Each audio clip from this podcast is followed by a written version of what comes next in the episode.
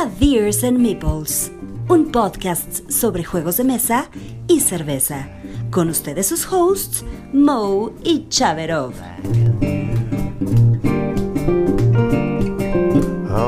Gonna outside.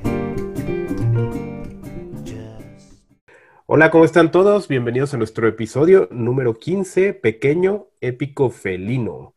Este es un episodio más de Beers and Meeples. Mi nombre es Mo Vázquez y me acompaña mi amigo y colega Chaverov. ¿Qué onda? ¿Cómo estás? Oye, ahorita con el título pensé en los Thundercats. No sé por qué.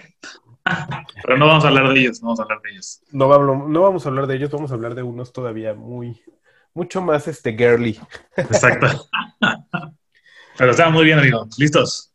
¿Listos para empezar nuestro episodio 15? Bueno, les presento el menú, que es nuestro tradicional que tomamos. Traemos las noticias, cinco minutos de rol. ¿Qué jugamos? Ah, luego traemos eh, preguntas con Chabrov, cinco minutos de plástico. El juego de la semana, que esta semana es Cálico. Y nos cerramos con redes y la despedida. Este, en este programa no vamos a tener dato adicional, pero les traigo algo padre para las redes.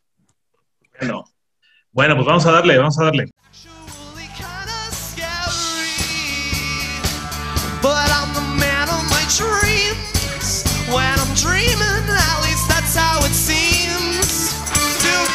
Chicos, ¿qué están tomando?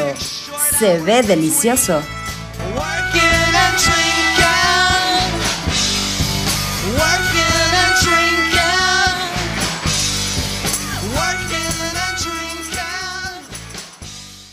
Eh, siendo, estamos grabando a las 11.50 de la mañana, por lo cual ya estamos a 10 minutos de que sea legal echar una cheve. Así que 10 minutos no son nada. Amigo, ¿qué estás tomando? Ok, nos vamos directo entonces a que estamos, este, que estoy tomando. Y bueno, yo traje una boca negra. Estoy tomando una boca negra, es una cerveza tipo Pilsner con 5 grados de alcohol. Este es una cerveza muy clarita, muy ligerita. eh, realmente, yo creo que para el calorcito, eh, bien maridaje con, yo lo, lo- lo haría con tal vez unos, unos pescaditos, algo de mariscos, unos, unos tacos de camarón, unos tacos de gobernador con queso. Ah, unos fish and chips. Ah, riquísimos, algo así. Eh, muy ligerita, muy buena, no es tan mi estilo, pero este, yo creo que para el tipo de cerveza cumple lo que promete. Eh, el eslogan de la marca es fundada con esfuerzo en Monterrey. Es una muy buena, este, yo no había probado esta marca de cerveza regia, pero bueno, ahí está. Boca Negra, Pilsner. Excelente. Suena bien, suena bien, fresquezón. ¿Tú qué traes? Pues mira, yo traigo una terrícola de Hércules. Y es interesante, la verdad es que es, ha sido como curioso probarla, porque por lo que entiendo y leí un poquito, eh, trae un proceso como medio rupestre, o sea, medio salvajón, ¿no? Entonces, por ejemplo, es una cerveza que no se filtra, no se pasteuriza, eh, y entonces es como medio turbia, medio seca, eh, sí, como medio como medio rupestre, tal cual, ¿no? Es una cerveza clara, eh, tiene, o sea, tiene muy buen saborcillo, amarga y trae un agua, malta de cebada, trigo, maíz, su buena dosis de lúpulo, yo creo, y ya está. Entonces, eh, de Hércules, ¿sabes que está rica? Oye, eh, aprovechando eh, que estás ahí, nos ha- han pedido que demos también calificaciones, me escribieron por ahí en Facebook, que demos calificaciones de las cervezas. Probablemente Ah, entonces hay que inventarnos eso. un- en un futuro podemos dar un, un, este, tal vez un- un- una gama de 1 a 5 o algo ahí. Pensaríamos en algo, pero ya los leímos ahí.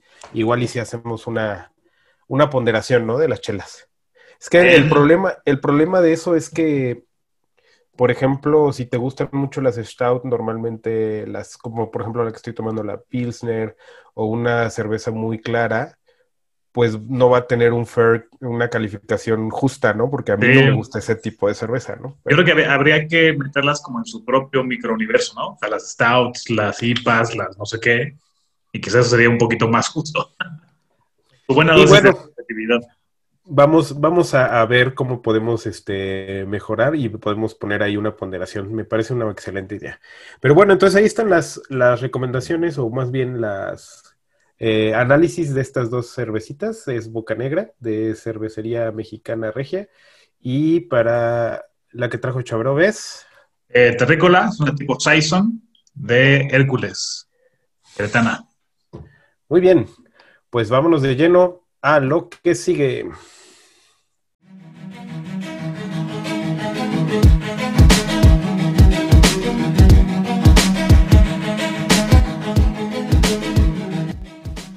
Mo y Chaverov te mantienen al día.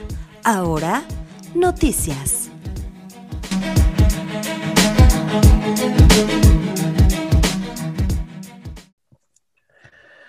Bueno, hoy venimos con noticias, algo fresco, eh, algo nuevo. ¿Qué nos traes por ahí, Chabrov? Eh, pues mira, creo que lo, lo único que, lo nuevo, este, hay un jueguillo para el 2021 que se llama Tinder's Trail, no sé si te suene. No. Eh, es un juego de, de 1 a 5 jugadores eh, que trae ahí un tema de como de colocación de trabajadores, de creación como de civilización, pero me llamó la- muchísimo la atención porque los materiales, o sea, los componentes están padricísimos. O sea, trae meeples de cubitos, como de aserraderos, de fábricas, de, este, de trabajadores. Entonces, visualmente captó toda mi atención este juego. Entonces, va a salir, no, no sé en qué momento del año vaya a salir, si está para el 2021. Es de Alley Cat Games, que estos tipos de Alley Cat hacen como juegos curiosos. Eh, no te puedo decir que soy fan de ellos, pero creo que tienen un toque especial de rareza, por así decirlo. Es como el perfil, ¿no? Es como el perfil de, de la marca, ¿no? Como que hacer juegos fuera de, de la Ajá, caja. Exactamente. Entonces creo que este, este juego hay que tenerlo ahí con un ojo, con un ojo al gato, tal cual. Ah, muy bien. ¿Nos repites el nombre? ¿Cómo se llama? Se llama Tinner's Trail. Kinder's Trail. Ahorita lo voy a buscar. A ver qué, qué show. A mí, fíjate que yo, hablando de juegos raros, también este. Eh, me- ah, mira, te voy a enseñar si me habilitas para compartirte pantalla, pero traigo un juego nuevo que acabo de ver en las noticias de Dice Tower. El juego se llama este. Es este, mira. Ok, la estoy compartiendo. Ok, ahí está.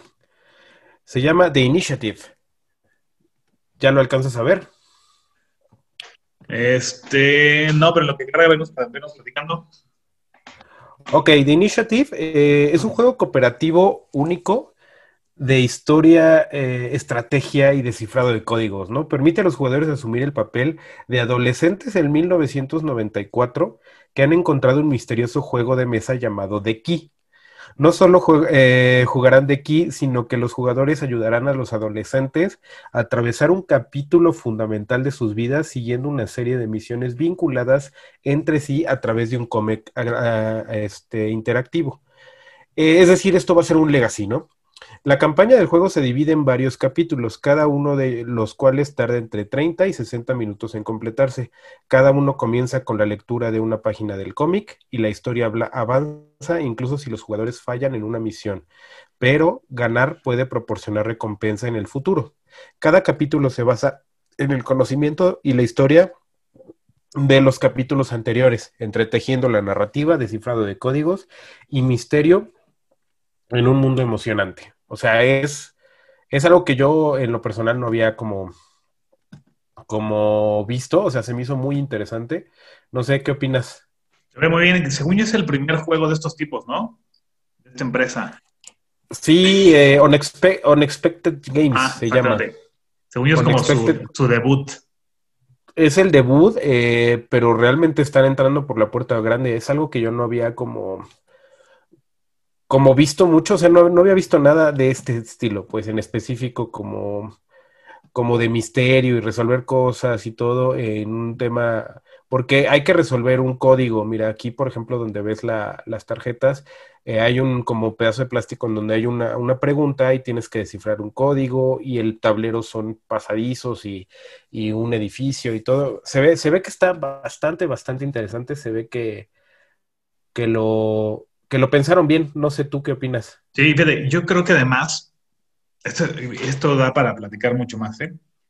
Me parece que el, el tema de la temática en los juegos de mesa cada vez está ganando más terreno, o más bien los jugadores cada vez queremos más temática en los juegos, ¿no?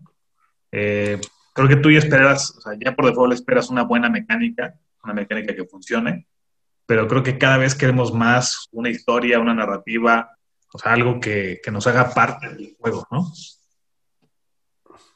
Claro, claro, eso es, eso es lo que yo este, estoy viendo en este, específicamente en este juego.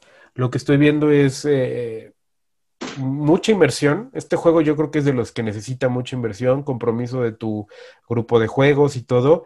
Está padrísimo. O sea, si alguien está comprometido a, a llevar a cabo toda la historia y todas las misiones, creo que es un juego que puede ser súper, súper padre de llevar, ¿no? Sí, se ve padrísimo. Ok, eh, ¿traes alguna otra noticia? ¿Cómo No. paro el proyectar pantalla aquí? Ok. Este, y yo traigo nomás otra rápida de Catán. Eh, Catán va a sacar un- unos peluchitos muy tipo, este, Hello Kitty, o no sé cómo llamarlo, como, como japonés, eh, de los recursos, muñequitos de peluche, de los recursos de Catán. ¿En Es serio? decir, hay un- una pequeña piedrita, un ladrillo, pero con ojos y cabeza y todo. Y en la página oficial de Catán salió y dice próximamente van a ser unos regalos, yo creo que muy padres para, para una chica jugona o alguien que le guste este tema de los juegos de mesa. eh, van a salir, es el ladrillo, eh, la piedra, el trigo, eh, las ovejas, el ratero y el- la madera, ¿no? Van a salir uno de cada uno de estos y, y se ven bastante, bastante cute los, los, Bien, los padre. muñequitos. Yo he visto lo mismo, estos como peluches, pero de los de Root. El mapache, los gatos, los pájaros azules, y están padricísimos. Oye, pero ¿estás de acuerdo que se presta más para eso que para hacer cosas inanimadas, ¿no? O sea, el root está normal porque pues, al final son animalitos del bosque y, Ah. todo, ¿no? Pero eh, para hacer un ladrillo peluche está... Me, entusiasma más lo de Root que lo de Catán. Obviamente, pero bueno, seguramente hay muchos amantes del Catán que nos están escuchando. y Sí, bueno, exactamente. Y que van a querer esas piedras. Es correcto. Pues bueno, eso es todo por noticias de hoy y pues pasamos a lo que sigue, amigo, ¿no?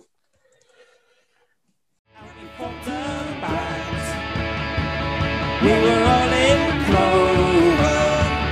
Nothing could go wrong. Time just running on. Cinco minutos de rol.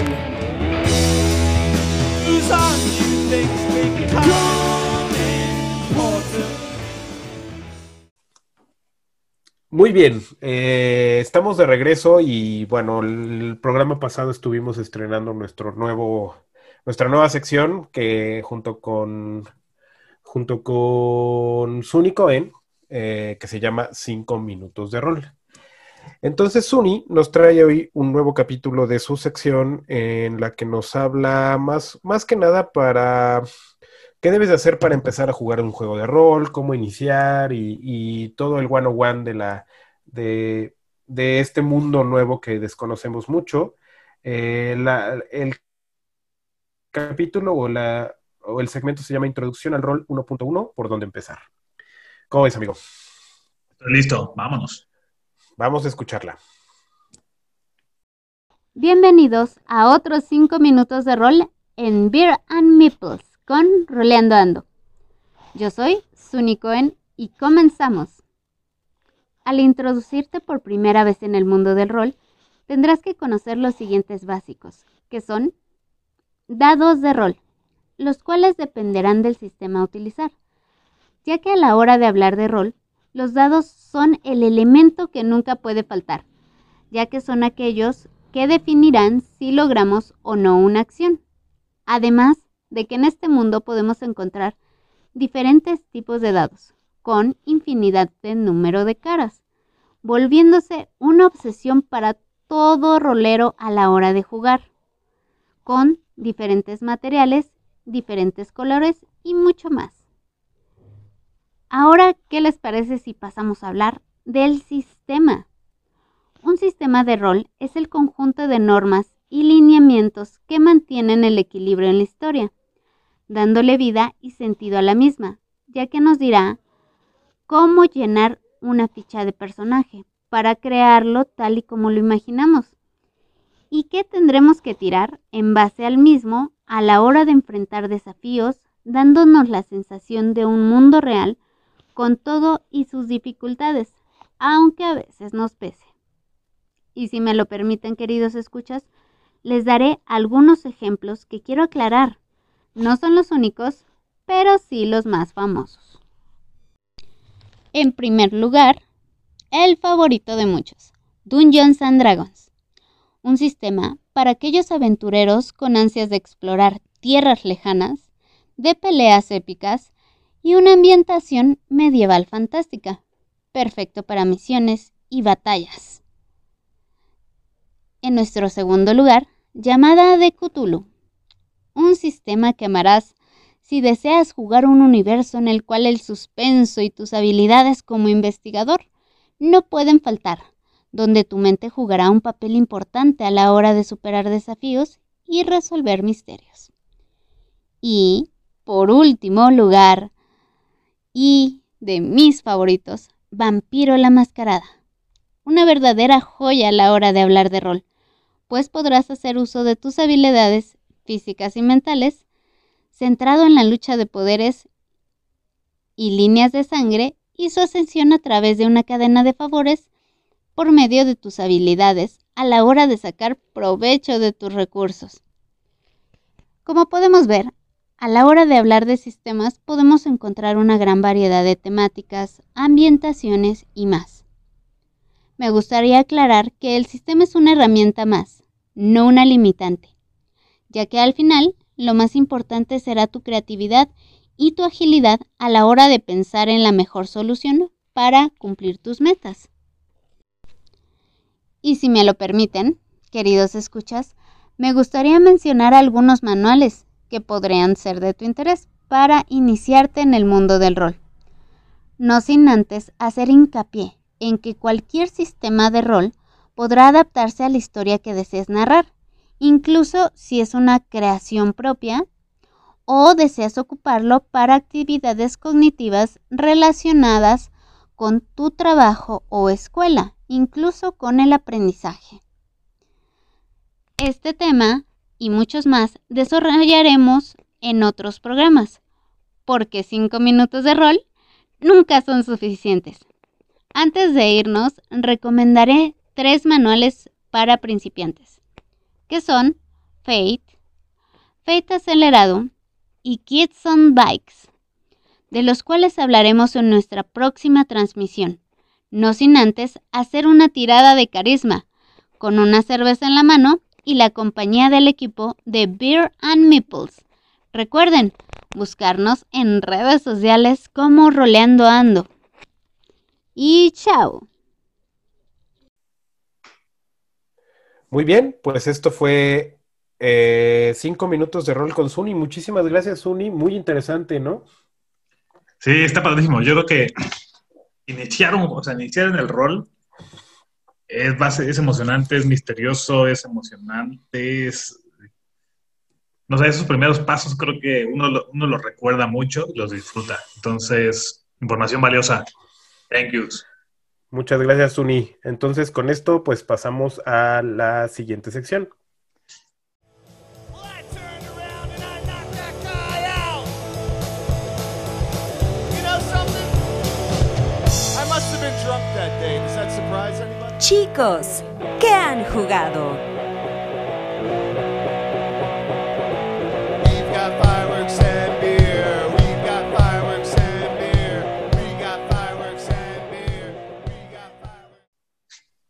Perfecto. Pues sigamos, muchachos. Y gracias a Dios hemos podido jugar cosas esta semana.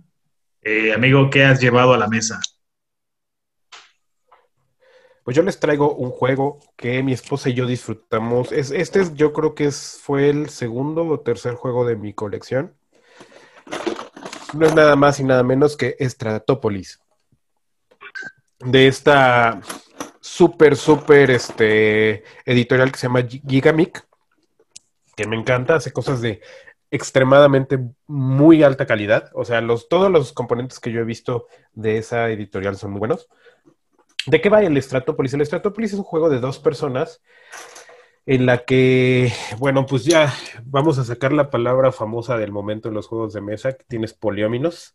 Este, lo- lo- los famosos polióminos, todos, la, la- la gran diferencia es que todos son en forma de L, o sea, son de tres cuadritos, todos son así, ¿no? Entonces, eh, cada uno tiene un color, uno tiene el color verde, otro tiene el color rojo, y la idea es hacer un área control.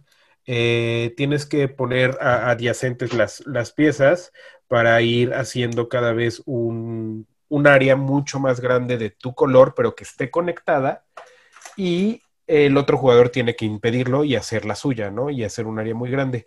Pero aquí agregas el 3D, no solamente es a, largo y ancho, sino que también te vas hacia arriba. Si tú, por ejemplo, tienes un área control de 7 u 8, 8 piezas, este, pero está, una de esas piezas está en el cuarto piso, eh, vas a multiplicar tu puntuación por 4. O sea, tu Ok. área control por 4. Pero eh, lo chistoso es que estas piezas tienen, por ejemplo, hay unas que tienen uno solo de tu color y dos blancas. Las blancas se pueden, col- la regla de colocación es que tú tienes que colocar una arriba, pero siempre y cuando tocando dos piezas diferentes y dos que no pongas un color diferente al que está abajo. Es decir, si yo soy color rojo, no puedo poner una del, del cuadrito, no puedo poner un, un verde arriba, sino tendría que poner una de las blancas. Es como comodín. Entonces te voy quitando tu, tu área control y voy poniendo piezas arriba y todo. Es un juego que se torna muy ajedrezesco, es completamente abstracto, pero es bien bonito. O sea, el juego es padre porque aparte sacas todas tus piezas, las pones boca abajo en una torre y no sabes cuál es la pieza que te va a tocar. O sea, no puedes planear en avanzada. Tira, tira el jugador que está enfrente de ti y luego tú sacas tu pieza para ver en dónde la vas a poner en ese momento. O sea, no es que tú escojas tus piezas, simplemente esa es la parte random de- del juego. Eh, son, son partidas brutales, o sea, te, puede, te pueden divorciar en ese momento o, puede ser, eh, de verdad es que puede ser muy bueno. Alguien puede tener un, un, un área control casi de 10 o de 20 espacios y con una pieza se los cortas a la mitad en 2 de 5, ¿no?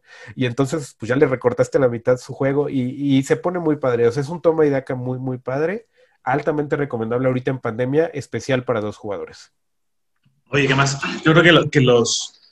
O sea, es difícil hacer un buen jugador, pero un buen juego de área control de dos jugadores, ¿no? Eh, Muy difícil. Porque creo que por lo regular, cuando ha habido estos, estos casos, eh, hay mucho espacio cada jugador como que ha- haga su plan por separado, ¿no? O sea, yo hago mi mitad, tú tu mitad y vemos quién hace más puntos. Este, pero por lo que me dices, este no es el caso. O sea, este sí jala bien. No, y este está diseñado completamente para dos. Simplemente hay dos colores, es algo abstracto, son cubitos, vas poniendo cosas arriba, este, uno tras otro. Se vuelve, te digo, se vuelve la partida en cierto punto muy aje- ajedrecesca, en donde sacas la pieza y te quedas así pensando, uy, ¿cuál, dónde la pongo, no? Este, y, y vas haciendo como un plan, pero eh, se siente mucho, o sea, se siente poco el área de control y se siente mucho como esa, esa sensación de damas chinas o de ajedrez, de adelantarte a lo que él te puede tapar a ti. ¿ok? O sea, y entonces ese, eso, o sea, el área control sí se vuelve un objetivo, pero es el objetivo atrás de bambalinas. El objetivo principal es adelantarte a lo que él te pueda Y, y es, es muy profundo. Es un juego que para ser tan eh, pa- exclusivo para dos personas y tan sencillo de reglas, pueda llegar a tanta profundidad. Bien, buenísimo. Súper abstracto, ¿no? O sea, ahí sí no hay historia, no hay nada, es como tú dices, plain flat, ni siquiera llegas al caballo de ajedrez.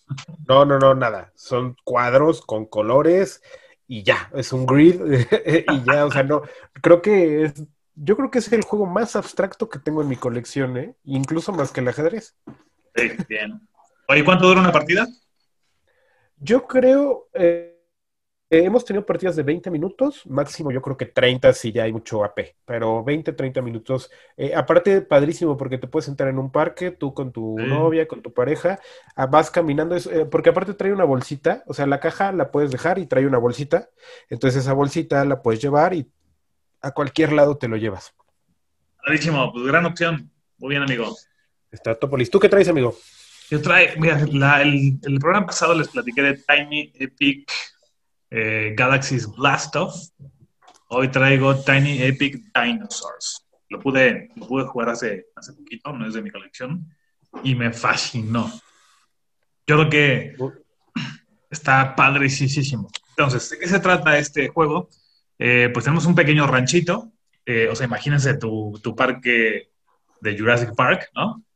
Es un mini, mini parquecito donde vamos a crear dinosaurios y eh, se los queremos vender a, pues, a ¿no? Entonces llega alguien y dice, oye, yo quiero dos dinosaurios, dos velociraptors, un estegosaurio y otra cosa, ¿no? Y esos dan puntos de victoria. Entonces, es un worker placement donde hay que alimentar a los, a los dinosaurios, eh, cazarlos, eh, crear eh, vallas en tu parque para que no se escapen. Pero es, un, eh, es todo un tema de, de gestión de recursos y de planeación muy profundo, porque tienes que evaluar el que le puedas dar de comer a tus animales y no se mueren, contando que al final de la ronda si hay dos del mismo, de la misma especie se van a reproducir y si no hay un hueco donde nazca ese, ese siguiente dinosaurio, rompe una valla y se escapan. Entonces es muchísima planeación eh, para que tu parque funcione ¿no? y que puedas acceder a los puntos de victoria. Las, te puedo decir que los componentes son impresionantemente buenos. Eh, o sea, los dinosaurios son diminutos, pero con una definición imp- impresionante, ¿no? Y además hay unos ¿Son de dinosaurios... madera? Ah, es madera. ¿Todo es de madera? Ok. Todo es de madera. Y hay unos dinosaurios morados, que son como los raros. Eh, yo creo que vienen unos 20, pero los 20 son distintos. Hay 20 dinosaurios morados diferentes, más los comunes, ¿no? El estegosaurio, el triceratops, el no sé qué. Entonces tienes una diversidad de componentes, en serio, impresionante. Entonces va por ahí, amigo. Gran juego. Oye, eh, hablando de eso, yo traigo en mi wishlist de este año el, el Dinosaur Island. Eh, ¿lo compararías? O sea, sacaron este juego emulando al Dinosaur Island, porque es más o menos lo mismo, es armar tu parque, darles de comer a los dinosaurios, que no se te escapen. O sea, tiene ahí varias mecánicas. ¿Tú, este, cómo los compararías? Mira, Creo que lo padrísimo del Dinosaur Island trae unos dados increíbles, unos dados amarillos, eh, impresos. Creo que también es de lo mejor que he visto en dados.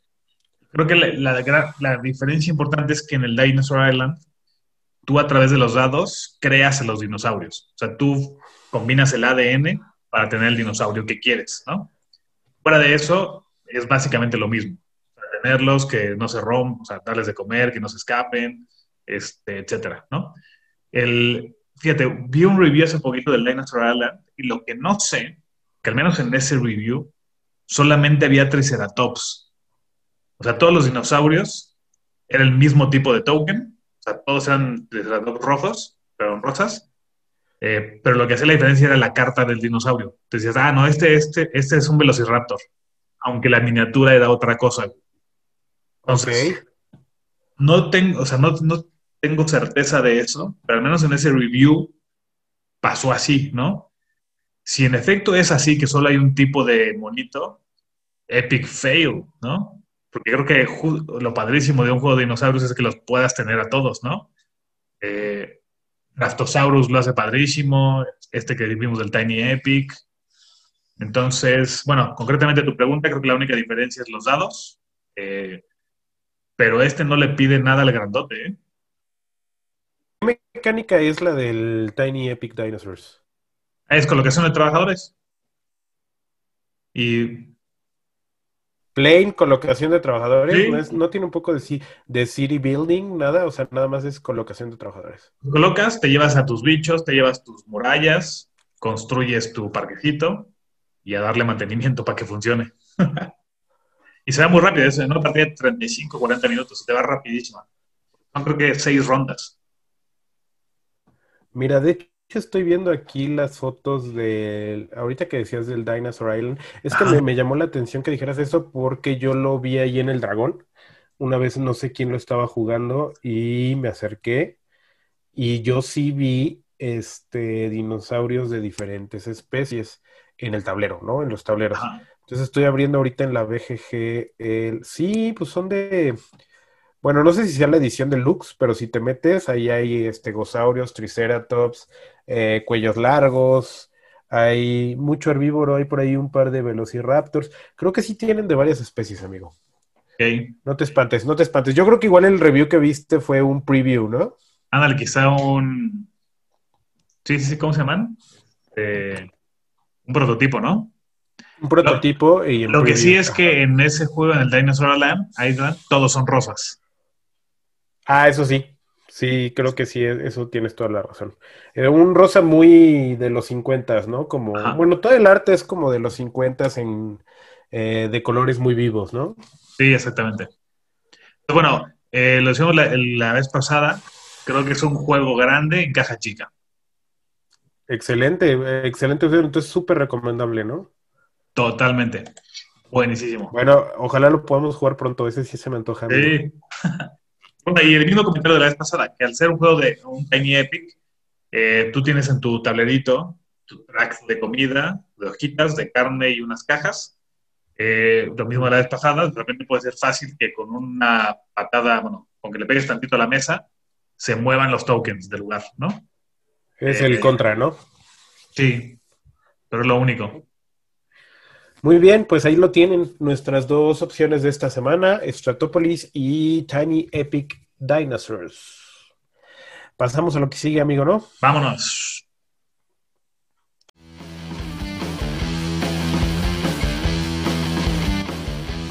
¿Listos? Preguntas con Chaverov. Cerveza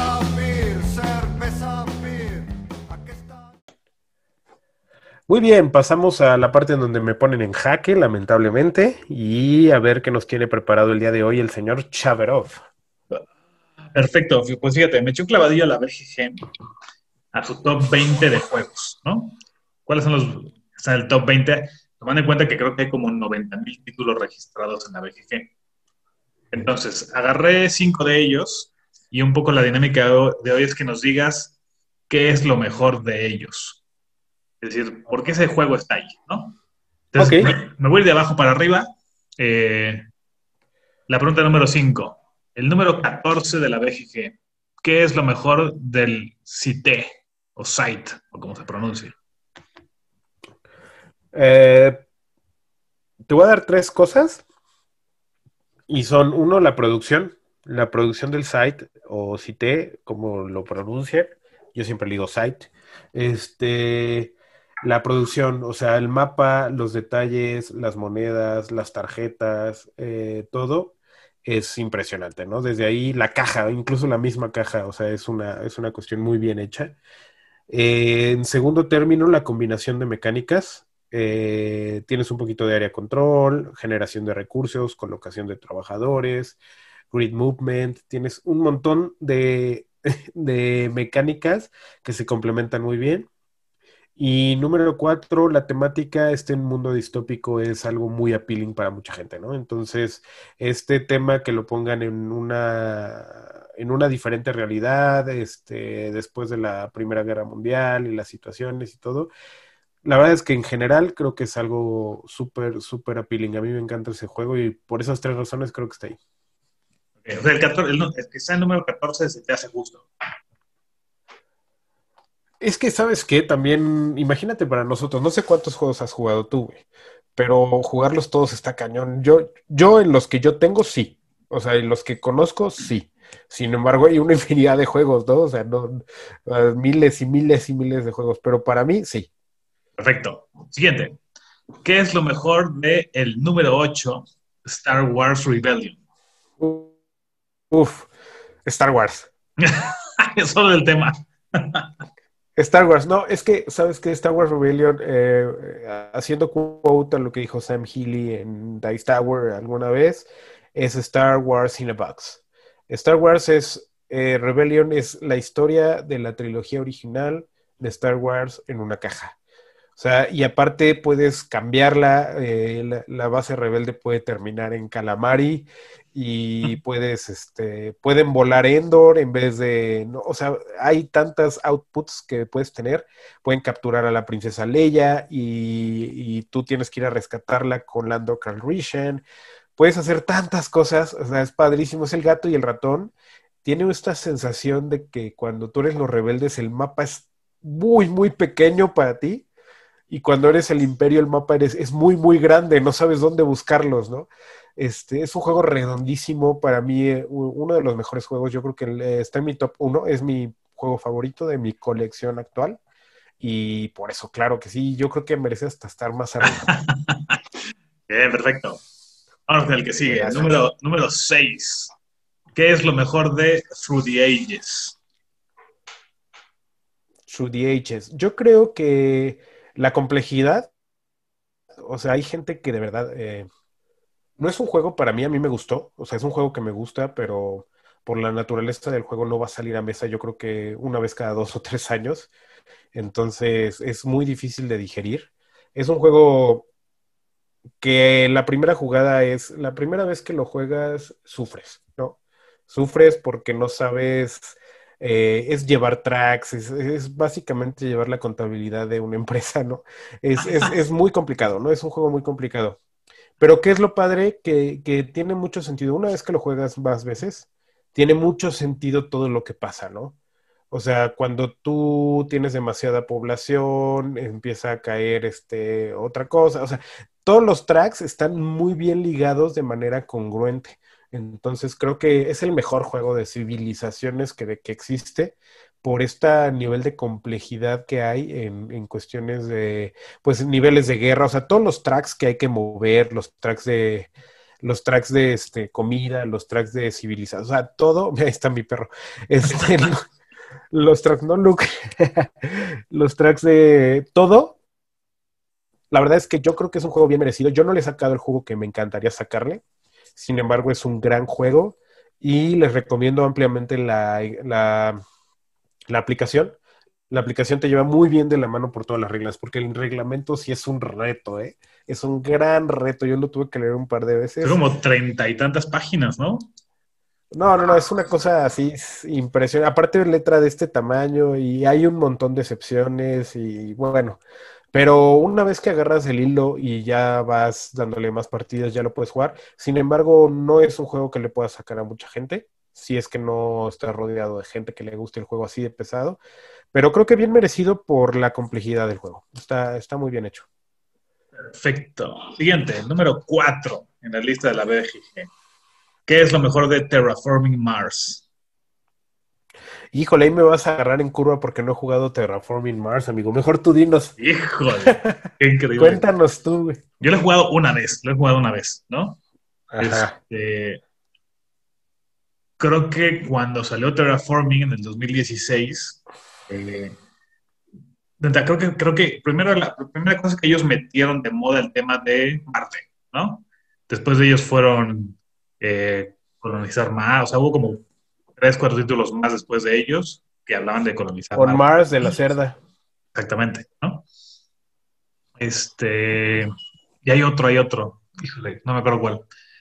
Pero bueno, creo que lo que sea Terraforming Mars eh, interesante es que con un, o sea, con un gran arsenal de cartas, eh, sumado a una mecánica muy real sobre el tema de temperatura y no sé qué de colonizar Marte, te daba la pos- posibilidad de crear una civilización eh, muy congruente, muy ordenada, a través de un deck building, ¿no? Eh, que si bien todo esto no era totalmente nuevo, creo que la combinación lo hicieron de maravilla. Entonces yo creo que eso es la- lo mejor de Terraforming. Yo diría que lo peor de Terraforming Mars es la caja, porque es solo una caja. Y, y el, y el arte, ¿no? En general.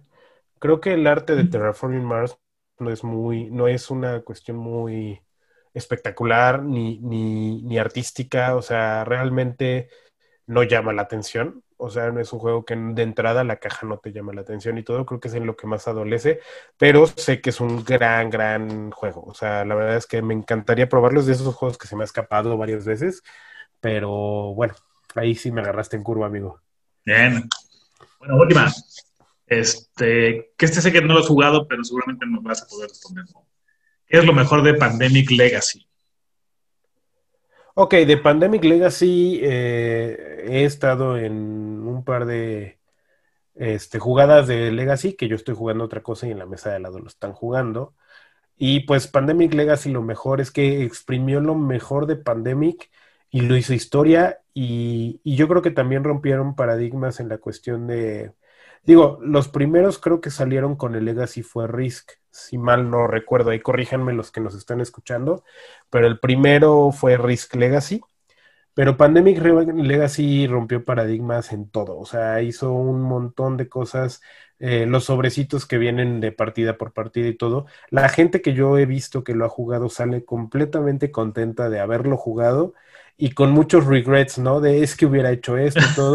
De hecho, de hecho se puso muy de moda, no sé si viste, pero se puso muy de moda de que los grupitos de juegos que acababan el Pandemic Legacy enmarcaban el cuadro ya eh, el, el tablero y todo lo que hicieron, lo enmarcaban y en la sala de juegos ponían su, su partida completa o su, su campaña completa de Pandemic Legacy, ¿no?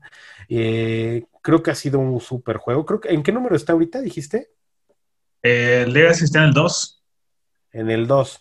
Sí, o sea, no es por nada. Digo, mucho, mucha gente critica, ay, que la Board Game Geek, que, que todo. Siempre, siempre que hay un ranking de lo que sea, o sea, llámese los Oscars, llámese lo que sea, ah, no le puedes dar gusto a todo y siempre va a haber el, el amargado que va a salir. Es que no es cierto, no es bueno, ¿no? Pero yo creo que sí, o sea, la BGG, el, el ranking de la BGG te da un muy buen parámetro de que es un buen juego y no. Y muy probablemente los primeros 100 de de ese ranking van a ser muy buenos. Sea, Bueno, ya que por gusto personal te, te guste o no, es diferente. Pero bueno, Pandemic Legacy en general, creo que lo que tiene es que eh, la mecánica de Pandemic la mejoró y la, la extrapoló a un juego Legacy, ¿no? buenísimo. Oye, y pregunta de colchón, la de pilón. De todos estos, ¿hay un must? Ay, pues para mí es el Rebellion, pero solo si te gusta Star Wars. Y si no te gusta Star Wars, para mí es el Sight. Es un juego que es increíble. Se lo he sacado a gente que no es tan jugona y terminan fascinados. Digo, yo entiendo, siempre, ah, ah, yo tengo una frase que dices, bueno, no, no tengo una frase, la saqué y luego les digo la fuente. Siempre al que le va bien es criticado, ¿no? Y simplemente el Sight, por ser de Stone Meyer, es una persona exitosa y que le va bien y todo, hay gente que ya lo odia de entrada.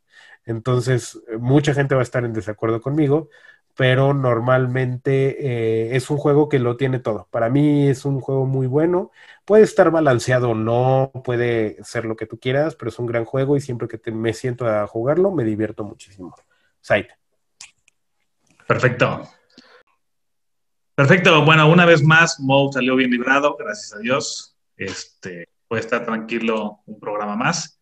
Y. Oye, ya, Pasamos entonces a las... a- a- bueno, ahora no salí bien librado porque no he jugado Terraforming más, güey. ya sé, Ahora no bueno, podemos decir que salí bien librado. pues mira, ya tienes propósito del 2021. Sí, ese sí, ese sí yo creo que es un must, por lo menos de haberlo jugado. güey. De No sé si es un must. Sí, de jugarlo, claro, lo tengo en, en mi lista. güey. Sí, Pero ¿sabes bueno, muchas Yo- gracias. Ajá. Pero yo lo jugué, un- lo jugué una sola vez. eh, y es que es de, es de estos juegos que. O sea, la primera vez no, no tienes idea de qué estás haciendo, ¿no? Eh, como no conoces las cartas, no sabes. O sea, es tu, primera, tu primer acercamiento. eh, lo- creo que es normal que lo hagas mal. Entonces, sí requiere unas tres, cuatro jugadillas como para que digas, ah, esto es Terraforming Mars, ¿no? Mi teoría. Pues creo que estamos bien, amigo. Eh, pues con esto podemos cerrar tu sección. ¿Cómo ves? Listo, sí, vámonos.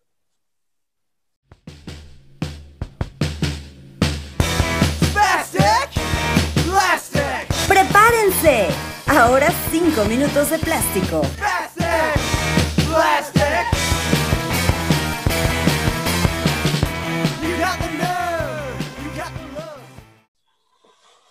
Perfecto, muchachos. Pues bueno, siguen. Sigue ahora un- una, una nueva sección que incluimos a partir del programa anterior, que son cinco minutos de plástico con enfermo por los juegos. Entonces, vamos a escuchar cinco minutos de cómo empezar a pintar tus miniaturas. Vámonos. Hola, ¿qué tal? Y bienvenidos a los 5 minutos de plástico con el enfermo. El día de hoy vengo a resolver algunas dudas y despejar algunos mitos acerca de la pintura de miniaturas. Y es que es muy común escuchar que pintar miniaturas puede ser algo bastante caro o una actividad muy complicada. Pues bien, ¿qué necesitan si ustedes deciden animarse a pintar sus miniaturas?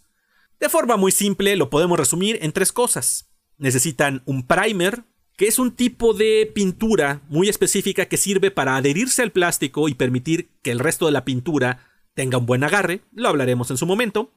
Necesitas evidentemente pinturas, que en este caso son pinturas acrílicas solubles en agua, y necesitas pinceles, redondos principalmente. Ahora bien, sin entrar en detalles todavía, el proceso es muy sencillo. Tú tienes que aplicar una capa de primer a tu miniatura para que la pintura se adhiera bien a la superficie, no se despinte cuando estás intentando trabajar sobre ella, o sobre todo cuando la manipulas en el juego, no se caiga la pintura después de unos cuantos usos. Después de aplicar la capa del primer, viene el proceso de pintado, que en sí mismo únicamente consiste en aplicar la pintura en las áreas que quieras tener el color, y listo. Ahora, como les decía, hay de repente una creencia de que pintar miniaturas es caro, o más bien que los materiales son caros. Y esto es cierto en alguna medida. Si bien existen marcas especializadas para modelismo que te van a facilitar muchísimo el trabajo, no son totalmente necesarios. Si tú decides pintar tus miniaturas, puedes utilizar también otro tipo de materiales mucho más accesibles y económicos, por lo menos para dar tus primeros pasos en la actividad. Y ya con el tiempo tú puedes ir midiendo qué tan necesario es hacer una inversión mayor, pero vamos a verlo con ejemplos. De entrada decía que para pintar necesitas pinturas. ¿Cuáles necesito? Comúnmente me encuentro con la pregunta es de qué colores me recomiendas comprar. Pues bueno, no hay una fórmula exacta. Sí se recomienda una serie de colores básicos como son el blanco, el negro, el amarillo, el rojo, el verde, el azul, colores primarios, porque estos te permiten realizar distintos tipos de mezcla y obtener ciertos colores.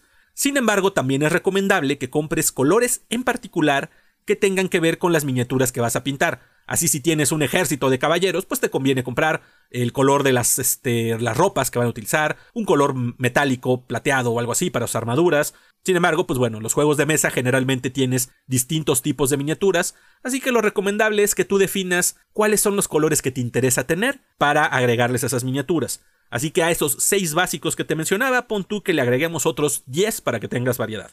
Y además de eso vas a necesitar pinceles redondos, como decía al principio. Para esto vas a necesitar solamente unos dos o tres, por lo menos para empezar. Y muy importante otro aspecto que quiero desmentir. No necesitas pinceles minúsculos para pintar miniaturas. Muchas veces me dicen, y utilizas un pincel así chiquito, chiquito, chiquito para pintar, y no es así. El chiste de un buen pincel, o el chiste de los pinceles para pintar miniaturas, es que tengan buena punta, más allá de que sean pequeños. Los pinceles más pequeños solo los vas a utilizar para detalles como los ojos, algunas franjas o elementos que vayas a hacer a mano, o solamente en el caso de que trabajes con miniaturas muy pequeñas.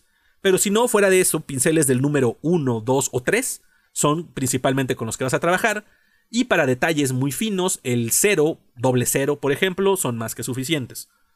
Ahora bien, ¿cuánto tienes que gastar? Decía que puedes irte por la alternativa económica o por la alternativa especializada. Personalmente, si es la primera vez que vas a tomar un pincel y vas a intentar trabajar con miniaturas, yo podría recomendarte que te vayas por la opción económica para que hagas la prueba, para que veas cómo te funciona el trabajar y veas los resultados que obtienes. Y a partir de ahí, tú ya decidirás si quieres invertirle más al hobby o si definitivamente no es algo para ti, pues no hagas un gasto mayor. Un tercer mito que quiero despejar desde este momento es que para pintar miniaturas necesitas materiales caros. Como mencioné, hay materiales que efectivamente son especializados, pero no te van a garantizar ningún resultado. Ningún pincel ni ninguna pintura se trabaja sola, ni tienen piloto automático o algo por el estilo. Todo es cuestión de práctica. Si tú no practicas y es tu primera vez pintando, es muy probable que obtengas malos resultados, no importa que tengas el pincel más caro y la pintura más fina. Por el contrario, si tú practicas mucho con pinturas y pinceles económicos, es probable que vayas alcanzando un mejor nivel, obtengas mejores resultados, y en el momento en que compres materiales especializados, puedas aprovechar mejor sus propiedades y te des cuenta que el trabajo se te va a facilitar. Entonces, pensando en un presupuesto económico, de los 16 colores que te comenté, tú los puedes conseguir en tiendas de manualidades o papelerías de arte, tipo Lumen, Fantasías Miguel, este tipo de cosas. Y puedes ir directamente por los que son de la marca Politec, por ejemplo. Y estos, promedio pensando en las Politec, tienen un costo aproximado de 15 pesos el frasquito. Así que si te compras tus 16 colores, te van a costar 240 pesos. Después vas a necesitar pinceles, te decía yo. Una recomendación muy buena que yo utilizo todo el tiempo a pesar de tener pinceles carísimos siempre utilizo los pinceles de la Parisina, esta mercería, tienda de telas y demás. En la sección donde manejan cosas de arte venden paquetes de pinceles, unos de ellos que tienen cuatro, que son pinceles redondos, que tienen un costo aproximado de 25 pesos. Y créeme, esos pinceles son de batalla. Yo siempre tengo dos o tres paquetes nuevos porque termino de utilizarlos hasta donde dan vida y los voy cambiando porque son muy útiles para todo tipo de trabajos. O si te quieres ir por unos pinceles un poquito más especializados, un poquito de calidad mayor, sin llegar a pinceles especializados, puedes comprar, por ejemplo, de los que venden en Lumen, hay una marca que se llama Rodin, y que un paquete de cuatro pinceles tendrá un costo aproximado de 100 pesos. Así que estamos hablando que entre 260 y 340 pesos tú ya tienes todos los materiales necesarios para trabajar tus miniaturas. Por otro lado, evidentemente un presupuesto alto ya implica comprar pinturas de calidad de modelismo y pinceles más especializados. Estos tienen cada pintura un costo aproximado, dependiendo de la marca, pero parten desde los 70 pesos, estoy hablando de las marcas como Vallejo, y los pinceles de mayor calidad, evidentemente, cada uno va teniendo costos que van de los 120 eh, hasta más de 600 pesos por pincel. Entonces, evidentemente, esto tiene un costo mucho más elevado, pero mi recomendación para iniciar en la pintura de miniaturas con materiales de calidad, pero sin meterte en un presupuesto muy oneroso, puedes comprarte tus 16 colores de la marca Vallejo, que te van a costar 1120 pesos, y con aproximadamente 300 pesos que te gastes en pinceles para tener las herramientas necesarias, estamos hablando que es cerca de 1400 pesos si quieres empezar a trabajar con materiales de calidad. Ten en cuenta, eso sí, que no es un gasto que tendrás que hacer constantemente. Las pinturas tienden a durar durante mucho tiempo. Yo tengo varios años con algunos de mis frascos que me siguen durando porque no los vas a utilizar todos. Y recuerda que uno de los secretos que hablaremos más adelante de pintar miniaturas consiste en diluir bien la pintura al momento de aplicarla. Es mejor aplicar capas delgadas y tener que aplicar dos o tres, porque de esta manera no perderás los detalles. Y así de esta manera no vas a gastar demasiada pintura para pintar tus modelos. Así que ya sea que te vayas con la opción económica de aproximadamente 300 pesos o decidas invertir unos 1400 pesos, vas a poder hacer rendir muy bien tu inversión. También te recomiendo que si vas iniciando, pues hagas la prueba con a lo mejor algún monito de plástico, a lo mejor con algún juego en particular que no traiga muchos modelos y que no te importe mucho el resultado final que obtendrás, porque le vas a batallar un poco, eso sí, los primeros pasos siempre son los más difíciles, y te recomiendo que empieces con pinceles económicos porque mientras aprendes a utilizar bien la herramienta, es probable que la maltrates. Y un último consejo muy importante es que si te estás echando una cerveza mientras pintas tus miniaturas, tengas mucho cuidado de no tomarte el agua de los pinceles, te lo digo por experiencia. Muchas gracias y nos escuchamos aquí el próximo programa. Salud. Perfecto. Mo, ¿cuándo vas a empezar a pintar tus miniaturas de Star Wars Rebellion? Ya, ya me está convenciendo el, el enfermo. Este, híjole, es que mi cartera no lo va a agradecer, cabrón. Ahorita sabes la situación, cambio de casa, cambio de cosas. Entonces, bueno, eh, la verdad es que sí, esa espinita creo que no se me va a no se me va a quitar hasta que vea un Stormtrooper con la, con el visor chueco, güey, pintado. En- Entonces, este, bueno, pues lo, lo intentaremos. Muchas gracias por la aportación al enfermo. Creo que son, son datos muy útiles y, y bueno, cada vez nos, nos dan más ganas de meternos a esto, ¿no? Correcto. Sí, muchas gracias. Esto fue cinco minutos de plástico. Bueno, pasamos a lo que sigue.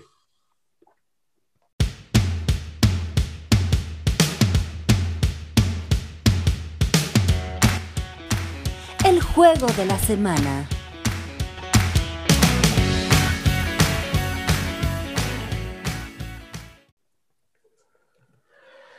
Ah, muy bien.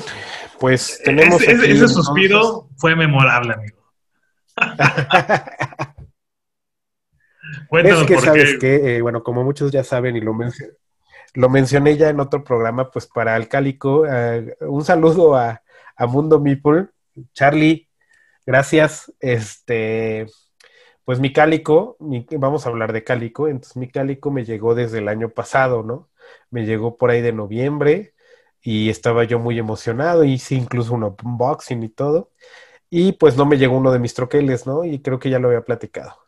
Y bueno, yo le escribí a EG, no recibía respuesta y todo, y al final eh, recibí respuesta. Bueno, se metió este Juan Carlos de Mundo Meeple y a él ya le respondieron y todo, le llegó a él y me mandaron mi cálico que llegó a tu casa por otro pedido que hiciste con Mundo Meeple. Y por fin lo pudimos jugar, ¿no? Ya lo hemos jugado como seis veces, ya le hemos dado como seis vueltas. Y entonces, pues ya tenemos aquí el, el análisis de cálico, amigo. Correcto, cuéntanos de qué se trata. Bueno, la ficha técnica de Cálico se las estoy dando en este momento. Espérenme porque está cargando. Bueno, Cálico es un juego de AEG.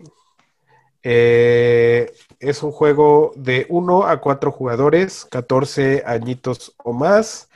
Eh, una duración, un peso de 2.15 de, de 5. Eh, es un tile placement, set collection y pattern building. Esa es la mecánica. El diseñador es Kevin Ross y el artista Betts Sobel. Amigo, esa es la ficha técnica de Calico. Cuéntanos cómo se juega. Bien, Cálico, eh, pues tú tienes un pequeño edredón, una comijita, que le vas a ir poniendo pedacitos, digamos que la vas a ir, la vas a ir como armando, cosiendo, tejiendo, pa- es para que gatos duerman ahí, ¿no? Entonces tú tienes, es un pequeño, cada, cada jugador tiene su propio tablero, donde vienen eh, estas como fichitas de forma hexagonal, que hay en seis texturas diferentes y en seis colores diferentes. Y entonces tú lo que haces en tu turno es súper sencillo. Tú siempre vas a tener delante de ti dos de estos tiles. Y entonces en tu turno es colocas uno de tus tiles y eh, tomas uno de los que hay en la mesa disponibles. Y entonces hay tres formas de eh, conseguir puntos. Eh, todos los jugadores van a armar completamente su cita, su edredón, lo que, lo que a llamarle. Y hay tres formas de dar, pun- de dar puntos. Cada vez que tú pones tres de estos hexágonos del mismo color juntos, le pones un parchecito de ese color que es un punto. La segunda forma de hacer puntos es eh, que en cada partida va a haber tres gatos con una puntuación distinta, gatos que valen tres puntos, cinco puntos, nueve puntos, y que esos gatos lo que quieren es que tú coloques eh, cierta textura en un patrón eh, definido, ¿no? Entonces, por ejemplo, hay un gato que le gustan los patrones de puntitos, y tú tienes que poner cinco, cinco patrones de puntitos seguidos para que ahí puedas poner un gato que vale tantos puntos, ¿no?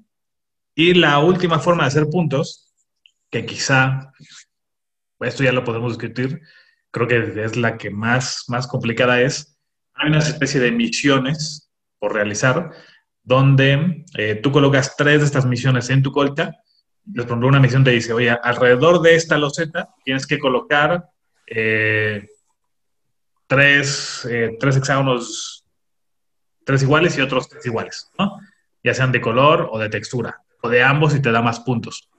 Entonces, se vuelve esto un acertijo, un puzzle durísimo, ¿no? Bajo, la, bajo los colores y la bondad de unos gatitos y de unos patrones y unos colores muy dulces, pues viene un juego complejísimo de toma de decisiones, planeación, eh, ir tú tomando en cuenta las probabilidades de que salga o no la loseta que tú necesitas ir cumpliendo lo que tú lo que quieres. Y conforme avanza la partida se vuelve más dramático porque ves que tus probabilidades de que salga tu, la loseta que quieres van disminuyendo drásticamente, ¿no? Eh, al final se suman los puntos y pues quien tenga más gana, ¿no? Hay una versión solo que ahorita platicamos, pero pues primero vamos al multijugador, ¿no? A mí me parece una preciosura de juego, amigo. No sé qué opinas. Pues mira, eh, voy a tomar tu mismo comentario del capítulo anterior. Yo no sé cómo un juego de gatos llegó a tanto, pero Este, yo como lo definiría es un juego, eh, es un azul con esteroides, güey. Es el clásico juego en el que soy malísimo, o sea, la creación de patrones y, y mini objetivos, la verdad es que normalmente no se me da mucho y es algo que a Karen, por ejemplo, se le da muy bien. Normalmente son juegos en los que no salgo muy bien y todo. Sin embargo, es un juego que, que yo le llamo eh, Party Breaker en el sentido que eh, si tú pones a cuatro personas que están en tu casa y todo y pones a jugar Calico, va a llegar un punto en el que van a poner la, la mano en la cabeza y van a ver su tablero y nadie va a decir nada durante toda la partida. Es un juego tan, tan absorbente del cerebro que no permite la convivencia. O sea, es un, es un juego muy, muy, o sea, como bien dices, escondido detrás de esa bonita figura de los gatitos y la, y el edredón y todo, es un juego súper complejo, güey. Porque es de esos juegos que no puedes ir a todo porque te va a ir súper mal. No puedes ir a cumplir los objetivos de los gatos porque te, o sea, si vas solamente a eso, este, pues probablemente los demás objetivos te ganen. Los objetivos personales que tienes en tu edredón son normalmente difíciles de completar. Y finalmente los de patrones, ¿no? Que son las, los botones, ¿no? Que tienes que ir tejiendo. Cuando tú juntas un patrón, por ejemplo, tres azules diferentes, te puedes llevar un botón azul que te da tres puntos. Si te llevas uno rojo y así. Sucesivamente un montón de botones. Entonces hay gente que se puede enfocar en los botones y todo. Lo que sí les doy de consejo es que no vayan a todo porque se van a quedar como el perro de las dos tortas. Ninguno les va a dar los puntos suficientes para ganar. Pero sí, es un juego bueno, buenísimo, pero es Party Breaker porque por eso mismo no va a llegar un punto en donde nadie va a decir nada porque Sí. todo el mundo va a estar pensando qué va a hacer, ¿no? Sí, y creo que el, el- no sé, no sé si sea un defecto o no, pero simplemente sucede. Eh, la interacción entre jugadores es mínima. Lo único que va a Y pasar no es que nula, ¿no? Ajá. Lo o sea, la, la única posibilidad es que tú digas, ay, me quitaste la loseta que quería. Y ya, ¿no? Es lo único que va a pasar de interacción. Este, Que regresamos a lo mismo, es el mismo defecto de azul, ¿no? Es el único, la única interacción en azul es cuando, pues, ay, yo me iba a llevar esas, ¿no? Y ya. exactamente, ¿no? El, pero bueno, creo que, creo que es un gran juego. Trae una versión solo donde el, te, te pone ahí como retos, ¿no? Oye, intenta agarrar cinco de estos gatos, llévate todos los botones de color y suma arriba de 60 puntos. Eh, y tú puedes incluso en el mismo instructivo ir llevando ahí tu registro de tus logros, ¿no? Está dificilísima la versión solo. O sea, el, el nivel 1 es dificilísimo. Entonces, si les gusta, tienen tiempo, este, echarse ahí como un cruci- crucigrama personal, es un buen ejercicio, está padre. Eh, yo creo que es de los pocos juegos con versión solo divertida, ¿no? Eh, alguna vez me atreví a jugar el Architects yo solo y es una basura. O sea, es espantosamente aburrido, ¿no? Y este funciona muy bien. Yo sí va en contra de mi religión, este, jugar los juegos solo, pero, pero creo que va bien por el tema de cómo, cómo se va moviendo, ¿no? Este, vi por ahí un video de Como sudoku. solitaria. Como un sudoku. Sí, al final es como un sudoku. Creo que este es de los pocos que me animaría tal vez a probarlo, pero no. Soy este, prefiero por lo menos sentarme este, con una persona o algo, pero no. Y fíjate, y creo no que de las mío, cosas pero está bien, digo, eh, perdón, ajá. Bueno, que No, creo dime, que dime. de las cosas bien padres que tienes es que tú puedes ajustar la dificultad. Acá con Julia, mi, mi chavita de 6 años, simplemente volteamos los tokens de la misión para que te bloquee un lugar en, el- en tu colchita. Entonces, solo jugamos con gatos y con colores. Eso lo hace súper sencillo para ella. Y lo disfruta, le encanta, la temática para ella es fascinante, el hacerle la colchita a los gatos, ponerle el, el parchecito de flor, el de luna, el de la hojita, ¿no? Si bloquear la misión se vuelve muy sencillo, ¿no? Y que también los gatos tienen dos, dos formas. O sea, tú puedes jugar un gato para que simplemente pongas cinco hexágonos del mismo, de la misma textura, o pueden ser cinco hexágonos en un cierto orden específico, ¿no? Eh, en forma de L, dos arriba y tres abajo. Entonces me parece que tiene mucha flexibilidad para que lo adecues a tu público. Sí, sí, la verdad es que si vas a jugar, por ejemplo, con gente primeriza, quitar este tema de los objetivos personales puede quitar un gran nivel de frustración. Este, porque este es de los juegos que es exponencial. Cada vez que lo juegas haces más puntos. ¿Por qué? Porque vas mejorando, ya sabes por dónde va el asunto y todo. Y creo que cada vez eh, nosotros hemos superado nuestro average cada vez que lo jugamos. Sin embargo, este, nosotros sí cometimos el error de la de primera entrar con todo al, al juego y fue un juego sumamente frustrante y horrible. Bueno, yo no lo disfruté nada, ¿no? Pero si- si posteriormente, pues ya- ya grandes, es espantoso. Sí, ya después empieza a mejorar muchísimo. Va, va mejorando muchísimo porque vas haciendo más puntos, empiezas a entender la mecánica mejor y todo. Este, creo que trae la dosis de azar exacta para un juego tan abstracto. Y, y, y en general es, es un gran juego, nada más que sí, sí, si estás, por ejemplo, ahorita en el mood donde todo el mundo está platicando y todo, y sacas este juego, ahí se va a acabar el tema de la platicada en ese momento.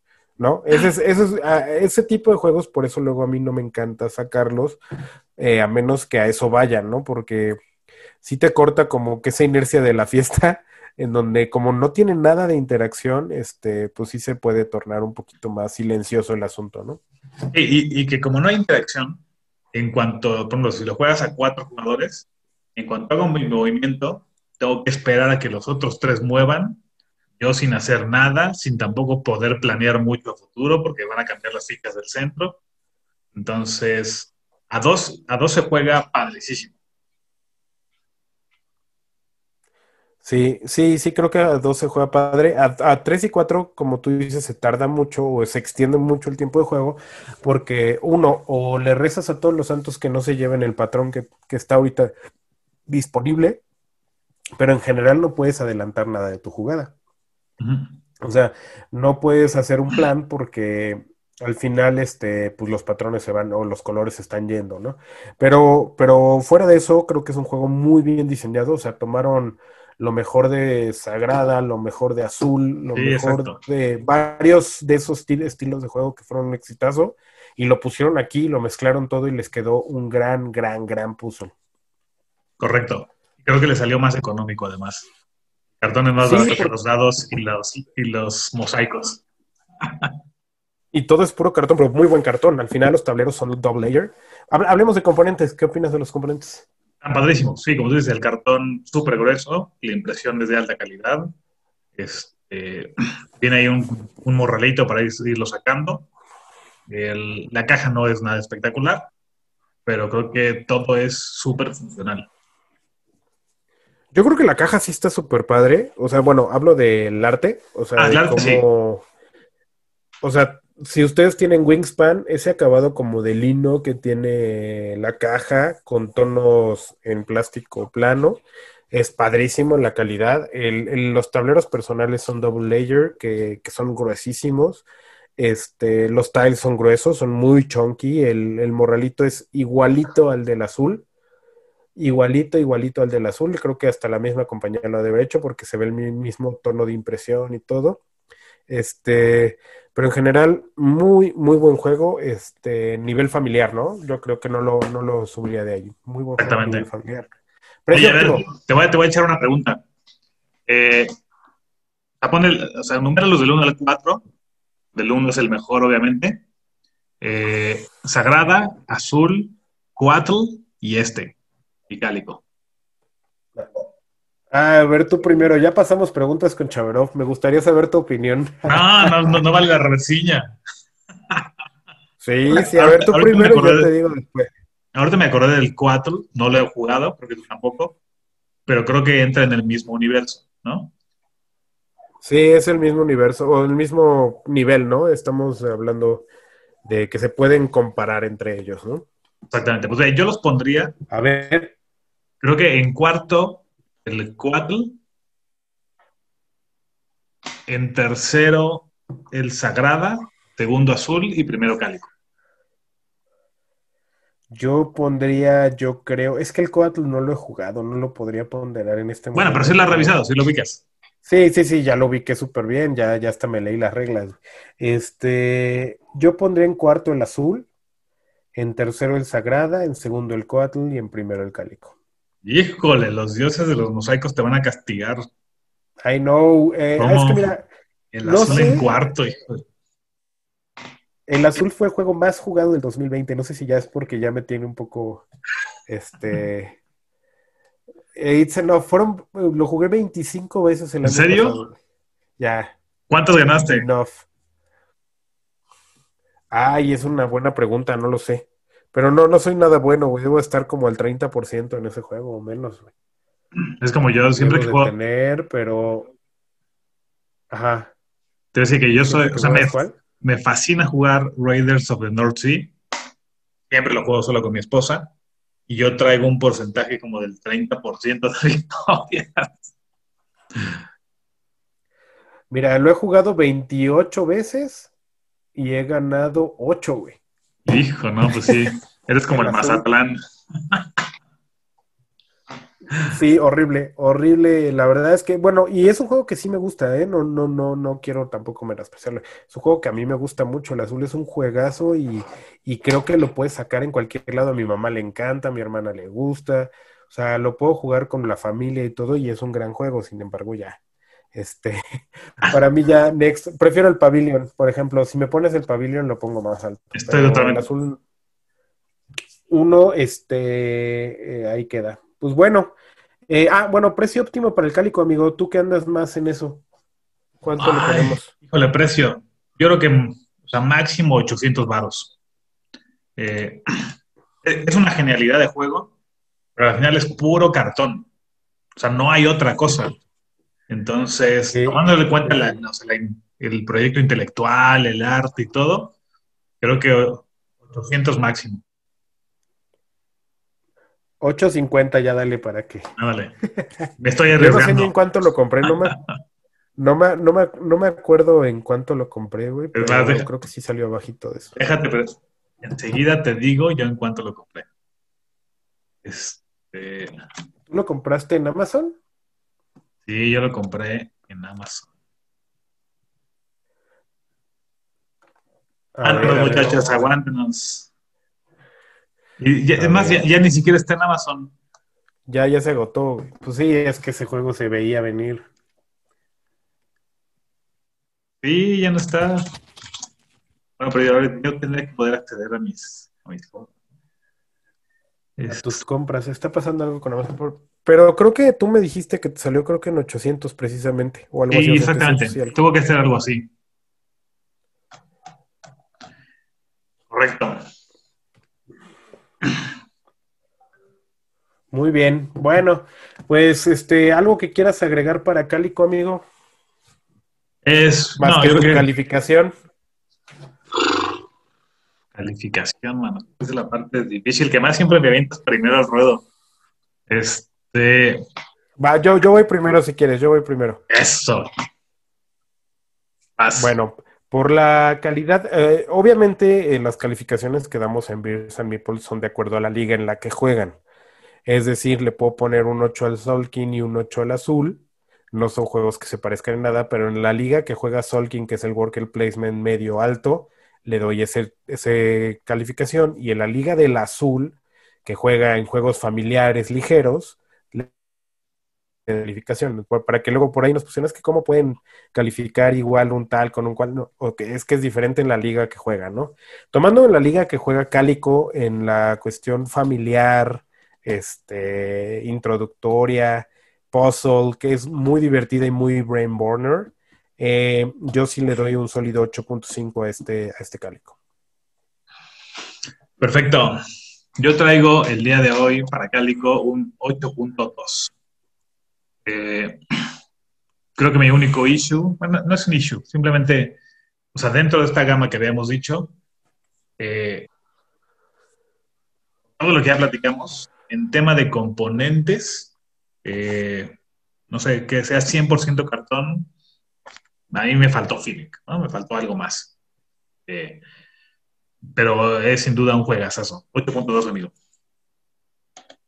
Yo creo que para mí también lo que faltó para que sacara todavía una calificación más alta es que algo en los componentes, porque tú y yo sabemos que ambos nos gustan mucho los componentes, hubiera sobresalido y hubiera tenido, no sé, gemas o algo, que es por lo que azul también está alto, ¿no? Que los componentes son chunkies, tienes esta, este plástico padrísimo que tienen ahí todo. Creo que es lo único que le falta al cálico, pero en cuestión de mecánica no le pido nada. Es, eh, creo que son calificaciones ambas muy justas. Perfecto, pues bueno, esto fue el juego de la semana cálico de Alderac Entertainment Games, ¿cierto? No. Sí, es de AEG, correcto. Es de AG. Mo le pone un 8.5, su servidor Chaverov 8.2. Así que, next, vámonos.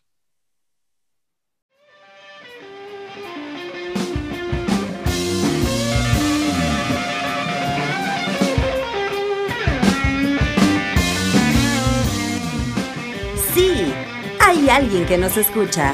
Contesten, chicos.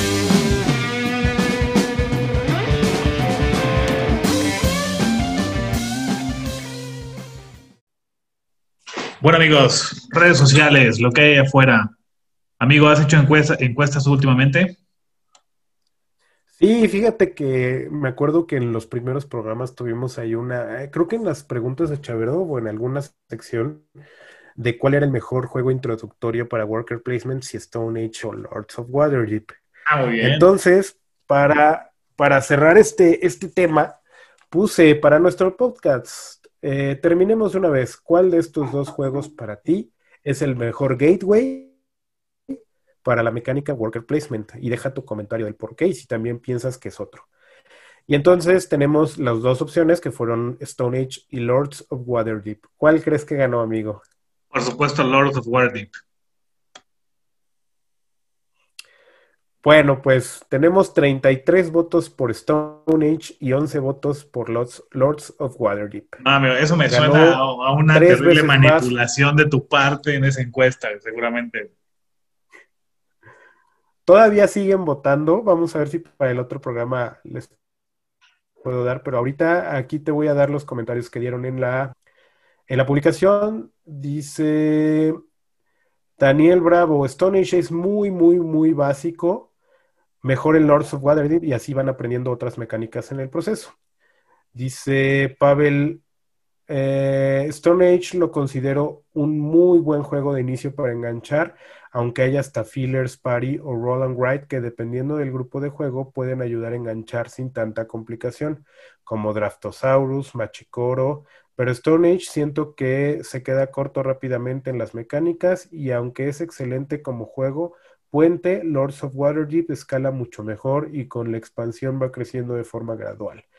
Y la parte del idioma proxy ya amarra, la mayoría de las cartas de intriga son muy no son tan complicadas. Él va por Lords of Waterdeep también. Luego, Yael Fierro.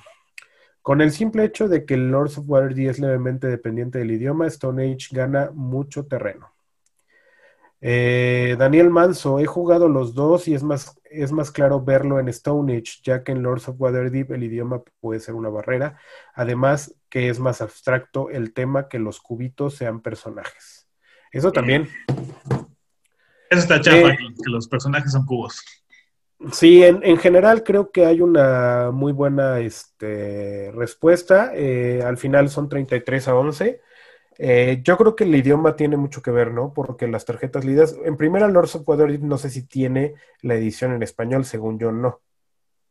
No, Entonces, ya de entrada aquí en México, pues, sorry, pero con la tía o con la quien sea familiar tuyo que no sepa inglés, va a ser un problema porque esas cartas son, las cartas que hay que leer son secretas, entonces ya es una barrera importante, ¿no? y las usas todo el tiempo. O sea, es el coro del juego. Ujú. Y bueno, otro, en la, en la página JDMMX, este, ¿te acuerdas que te mandé una imagen, esta, esta imagen, ¿la ves? De lo, lo que te hace ser un jugador de mesa, me la pidieron para publicarla ahí. Y bueno, hubo muchas, muchas, muchos comentarios de este, de, de lo, lo llenó un montón de gente, amigo. A ver, vamos, te voy a hacer ahora yo las preguntas rápidas, amigo.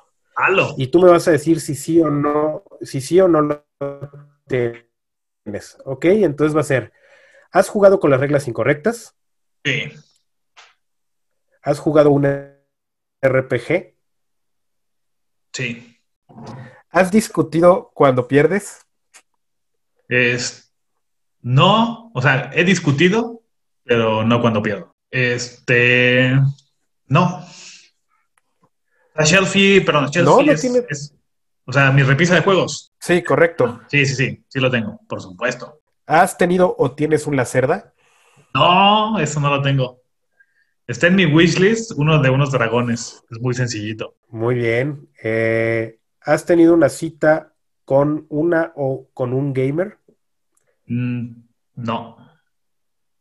Bueno, ah, bueno, no sé con tu si. esposa seguramente sí. Ah, ok.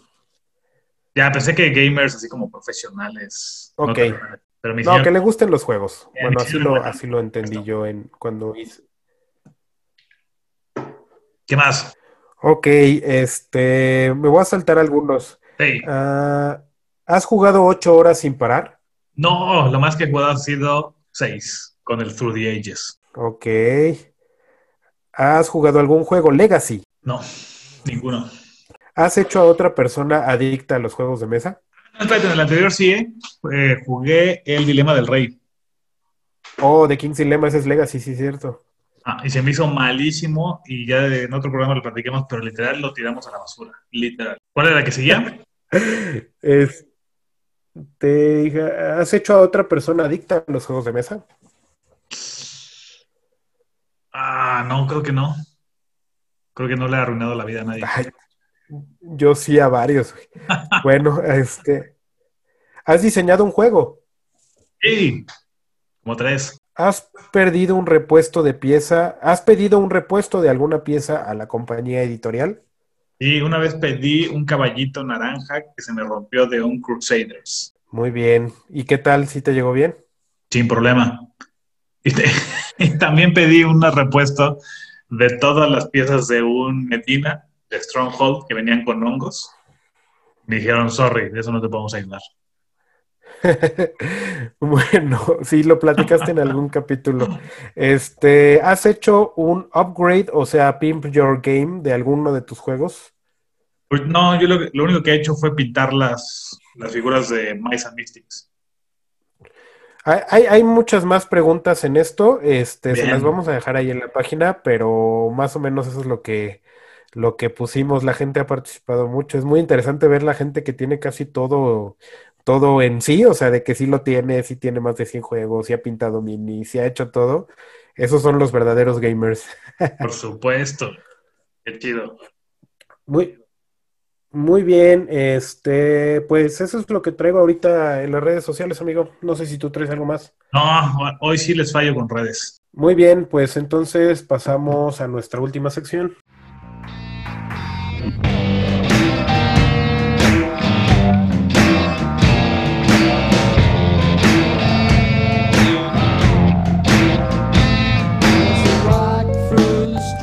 Hemos terminado. Say goodbye, boys.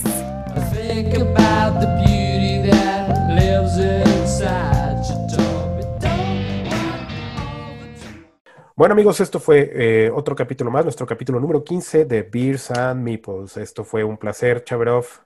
Igualmente, amigo, muchísimas gracias. La pasé muy bien. Nos la pasamos muy bien. Este, ¿dónde te encuentran en redes sociales?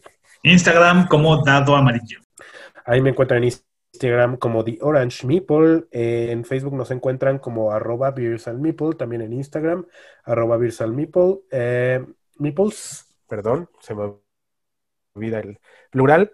Y nos encuentran también, nos pueden escribir a beersandmeeples arroba gmail.com. Estamos ahí, este, acuérdense, ya llevamos 308 seguidores en Facebook, vamos muy poquito avanzando, pero ahí la llevamos. Cuando lleguemos a 500, ¿qué va a pasar, amigo Chaverov? Vamos a obsequiar un juego. Entonces, denle like, ya saben, denle like. Y pues sin más por el momento, escuchen Soul, tomen cerveza y jueguen muchos, muchos juegos de mesa. Hasta luego.